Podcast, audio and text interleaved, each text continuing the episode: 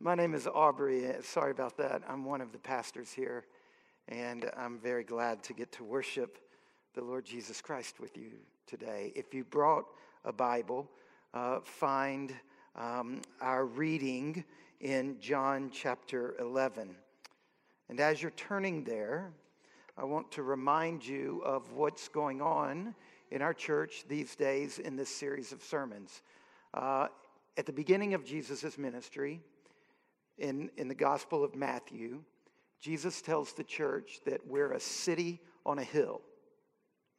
And then on the last pages of the Bible, the last thing that Jesus tells, tells us is that you're the church, you're a city on a hill. And so we're in this particular, I'm really discombobulated this morning. Sorry about this. My uh, collar, there it goes. So we're in this series of sermons where we're looking into the Bible to say, what does it mean for us to be the church today in the midst of what we're going on? What does it mean to be a shining city on a hill here in Harrisonburg at this particular moment in time with all of the turmoil going on in our world? So, over the last week, several weeks, we've seen that in the Bible, when it says the church is a shining city on the hill, Part of what it's referencing is light and darkness. Part of what we've seen is that there is a dark power in this world. And from the first pages of the Bible, we see from the very start that the, there's this dark, evil power in the world, and it's been intent on destroying God's good creation from the very beginning. And we don't really understand this power. The Bible doesn't tell us a lot about it. It doesn't tell us where it came from. It, it's just there all of the sudden.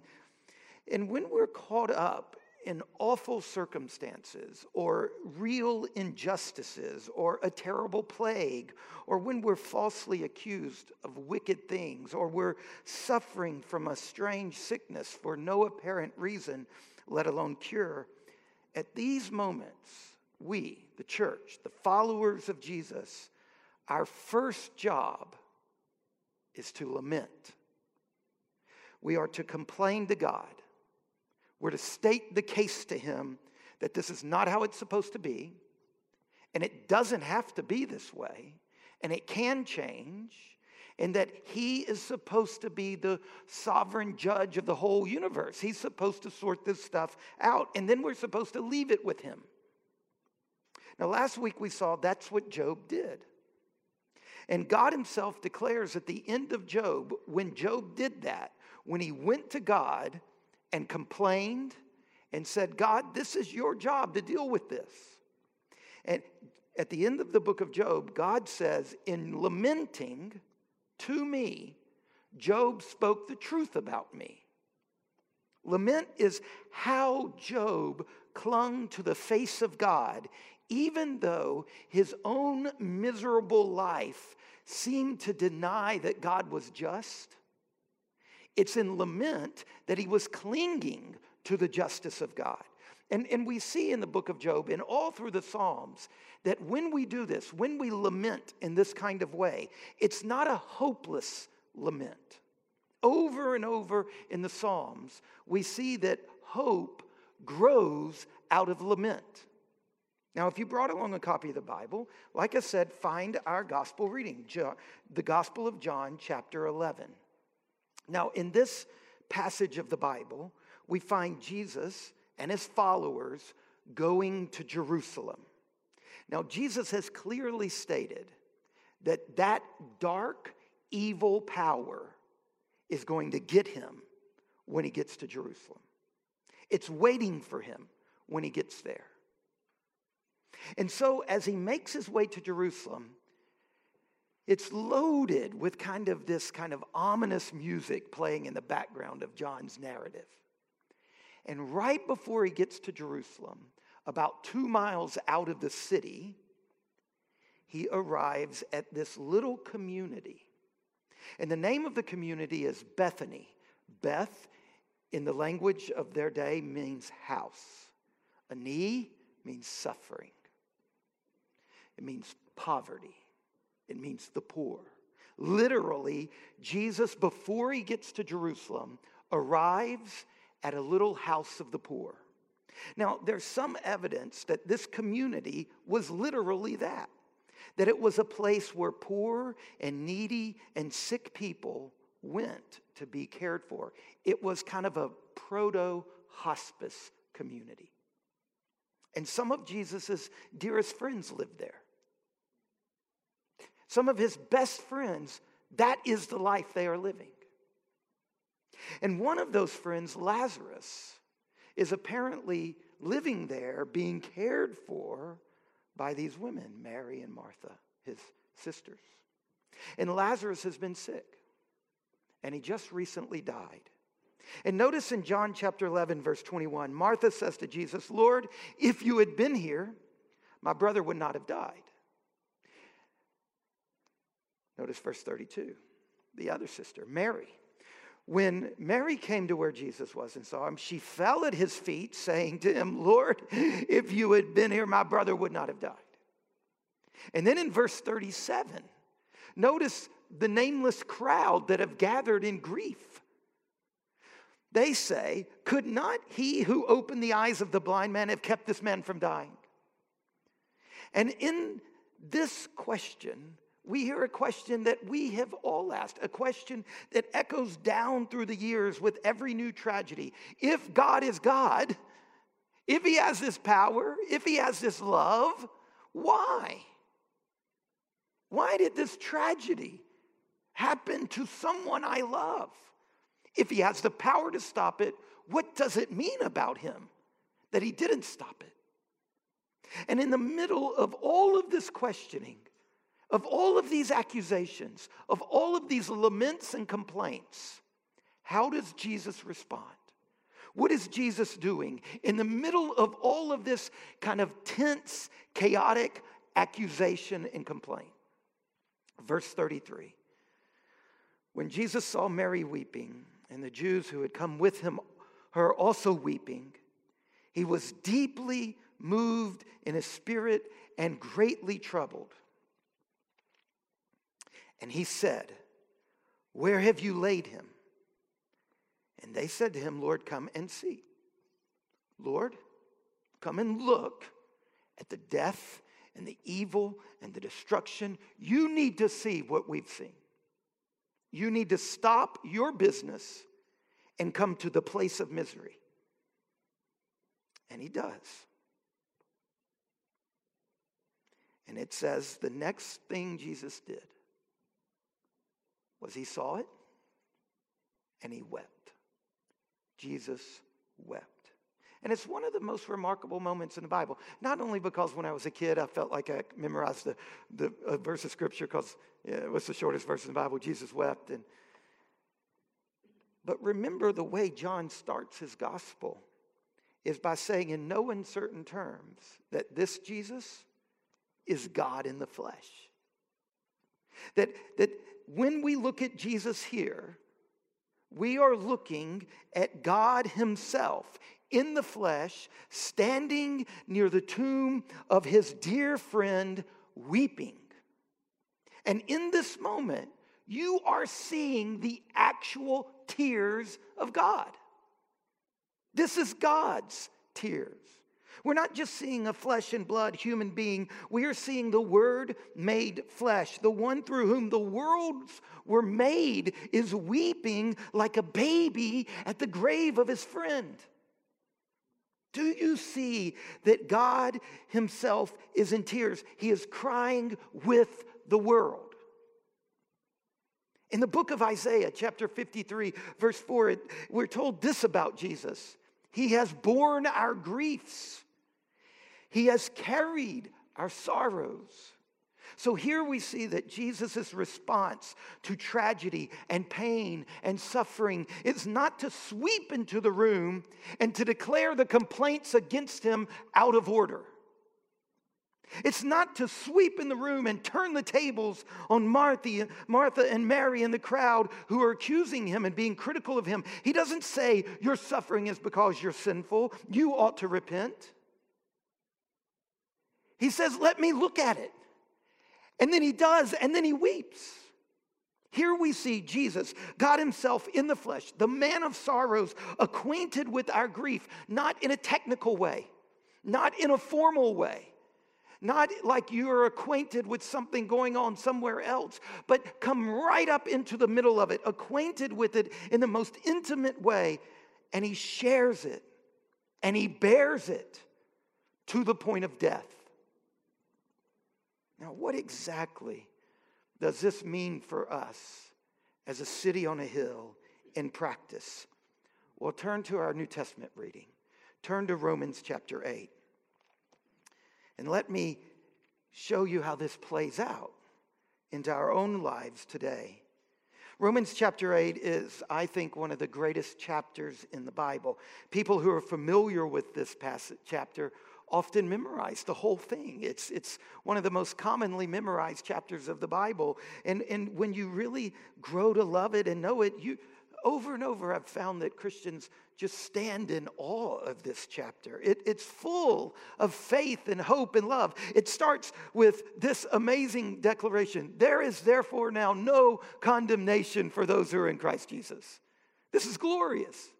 Our world and its kind of discovery of guilt and shame and all of the kind of work that's going on in, in the mental health community around shame it, it's just deepened our understanding of what's going there is no condemnation for those who are in christ. And it ends in verse 37 with these amazing poetic lines. In all these things we're more than victorious through the one who loved us. I am persuaded you see that neither death nor life nor angels nor rulers nor the present nor the future nor powers nor height nor depth nor any other creature will be able to separate us from the love of god in king jesus our lord. I mean it starts with no condemnation. It's, it ends with the kind of total envelopment in God's love.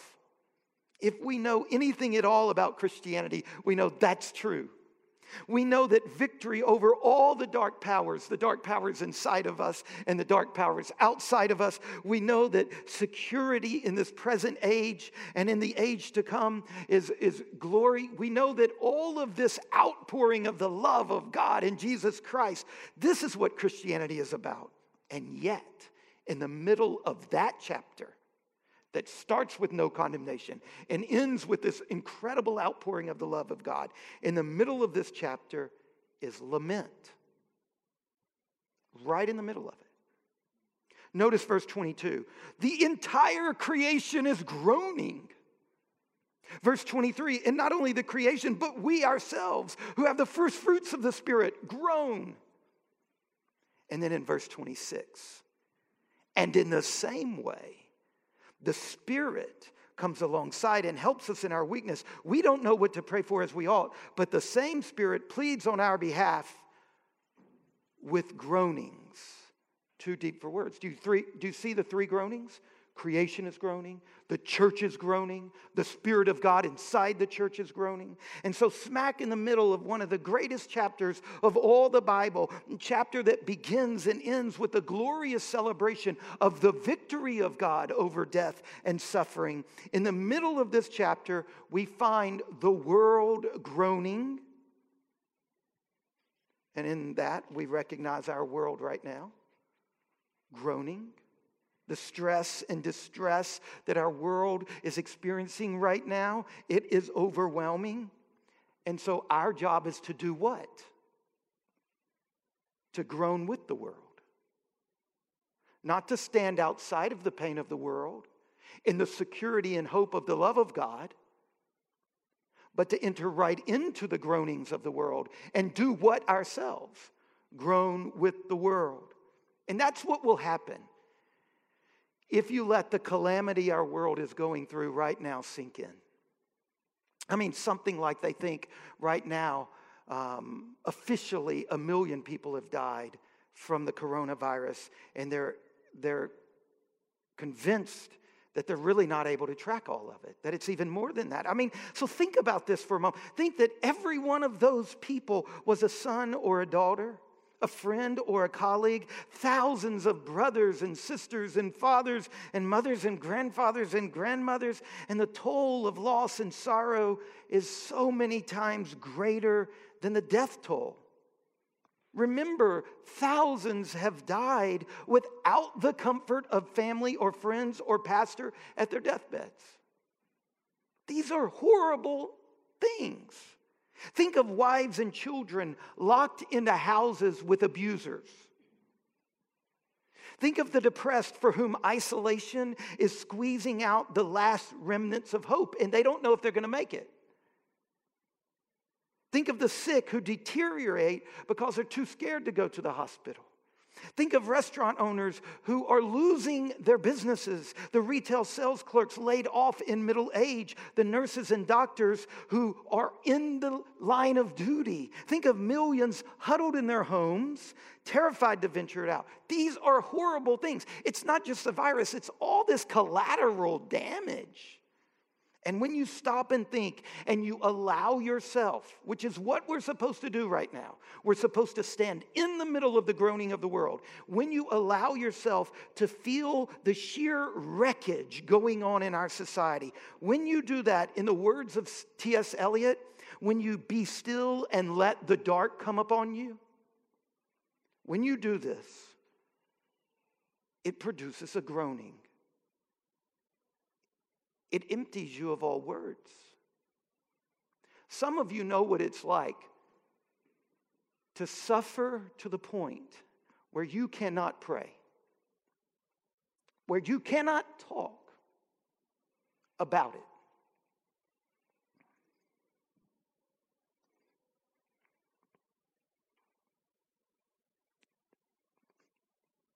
This remarkable passage of Scripture teaches us that at that very moment, when the suffering strikes us mute, that at that same moment, God Himself is struck mute. That's how close He gets to it. This is what the shining city of God does with the pain and suffering of the world it draws it in because we walk in the footsteps of a Savior who said, Let me see, and then drew it in. And then didn't come out with platitudes or explanations, but came out with tears. At those moments when we find ourselves weeping with the grief of a suffering of a daughter or a mother, at the tomb of a friend, at the horror of millions of the world's poorest who are the most vulnerable, or over the depression of someone we love who finds this season of life to be overwhelming, in those moments when we do not have any words to say, but only tears and sobs, we must remind ourselves this is how the Spirit of God is present in the agony of creation. If the Spirit of God groans at the suffering, if Jesus groans at the suffering, do you know in John chapter 11 that we read earlier, when right after he was at the tomb and he wept, the next thing it tells us is that Jesus deeply moved. You know what? Literally in Greek, that is bellowing with anger. Our translations are too weak at this moment to capture what's going on with God. God Himself, God in the flesh, at the tomb of Lazarus, bellowing. God Himself, God in the Spirit, in our hearts. When we are groaning, God Himself groaning. When our hearts are groaning and the creation is groaning, and God the Father knows the mind of the Spirit, He knows what the Spirit is thinking. But here's a mystery the Spirit doesn't even know how to articulate what the Spirit is going through. Do you see what I am saying? Is that God the Creator, facing his world in meltdown, is he himself struck wordless and groans in pain. God the Creator, whose word brought all things into being and pronounced it very good, has no appropriate words to the misery of our world right now. Our pain, our suffering, our wounds, many things, they bring grief to God and shock Him. This was something we saw in our Old Testament passage, Jeremiah chapter 7, verses 30 through 31. God's own people practicing human sacrifice. And you know how God responds to it? He said, Human sacrifice never even entered my mind. Literally, actually, it says, never, literally, it's in Hebrew, never entered my heart. I never even dreamed of this. This is an evil that didn't even enter in my calculation. Now, this is a mysterious paradox, right? God is in control. God knows all things, and yet evil as an intruder into God's creation is this mysterious thing. And any attempt to analyze what it is or why it's allowed or what God does with it, apart from the fact that God overcomes it through Jesus' death for sinners, any attempt to solve that riddle apart from that is filled with danger. What I'm saying is, in the face of the world we're living in right now, we need a deep humility. When our friends and loved ones, our neighbors, and even our enemies are suffering deeply, we are supposed to be humble in the face of that. Not to think we've got the answers, but too often we can be like friends of Job, can't we? We can swoop into suffering. We can come next to evil. And instead of weeping like Jesus does, we open our mouth and try to explain it. And in our case, I think part of our problem is that over the last two or three hundred years, we've lived in a worldview of rationalism where science gives explanations and, and where logic explains things. And this whole approach to the world is soaked into the church. And the rationalist critics of Christianity say things like, ah, look, modern science shows us Christianity is false. And in response, rationalist Christians say, no, let me show you how completely rational Christianity is. And all of this can lead us into a posture of having an answer for everything. So we want to say things in moments of deep suffering like, well, God is sovereign. He must either have done this deliberately or at least permitted it deliberately because his will is going to win out. We, we think we should be able to see what God is up to. But if Job shows us anything, it's that Job never knew what God was up to. It's only the reader with the omniscient God's eye perspective who, but, but the point of Job is that when you're in deep suffering, you can't know what's going on. There, you don't know what God is up to. We, we think we should be able to, but if Jesus crying at the tomb of Lazarus on his way to the cross, where he's going to defeat death and resurrection, where he's going to bring in the new creation, if Jesus on the way there is weeping at the tomb of Lazarus, it shows us, if it shows us anything, is that we can't know what God is always up to. And if Romans 8 teaches us anything, it teaches us that we really aren't given that kind of access to the problem of evil. So we need a humility.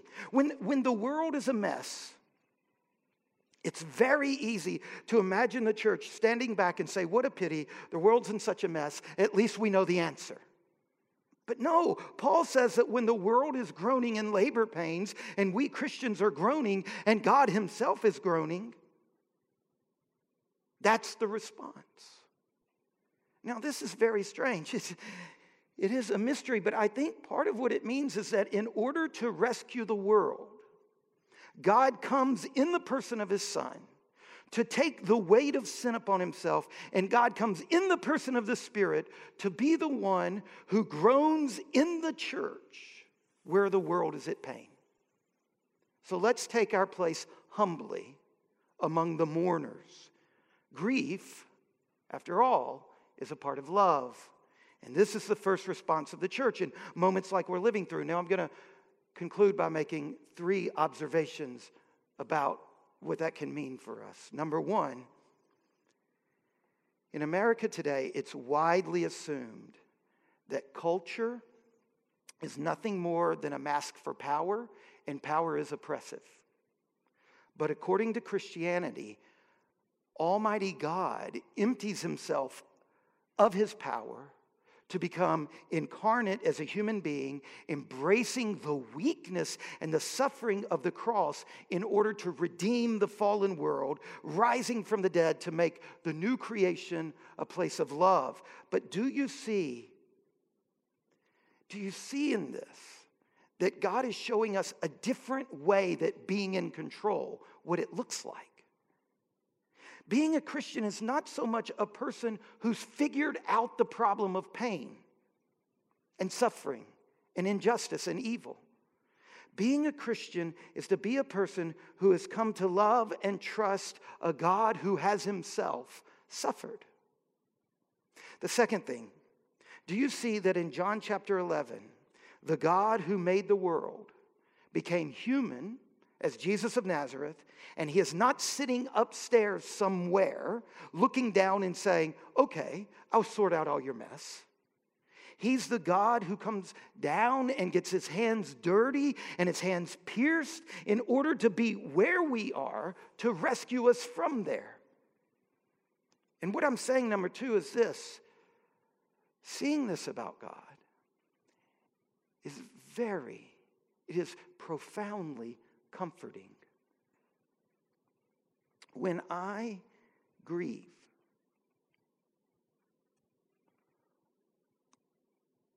when the evil that I encounter,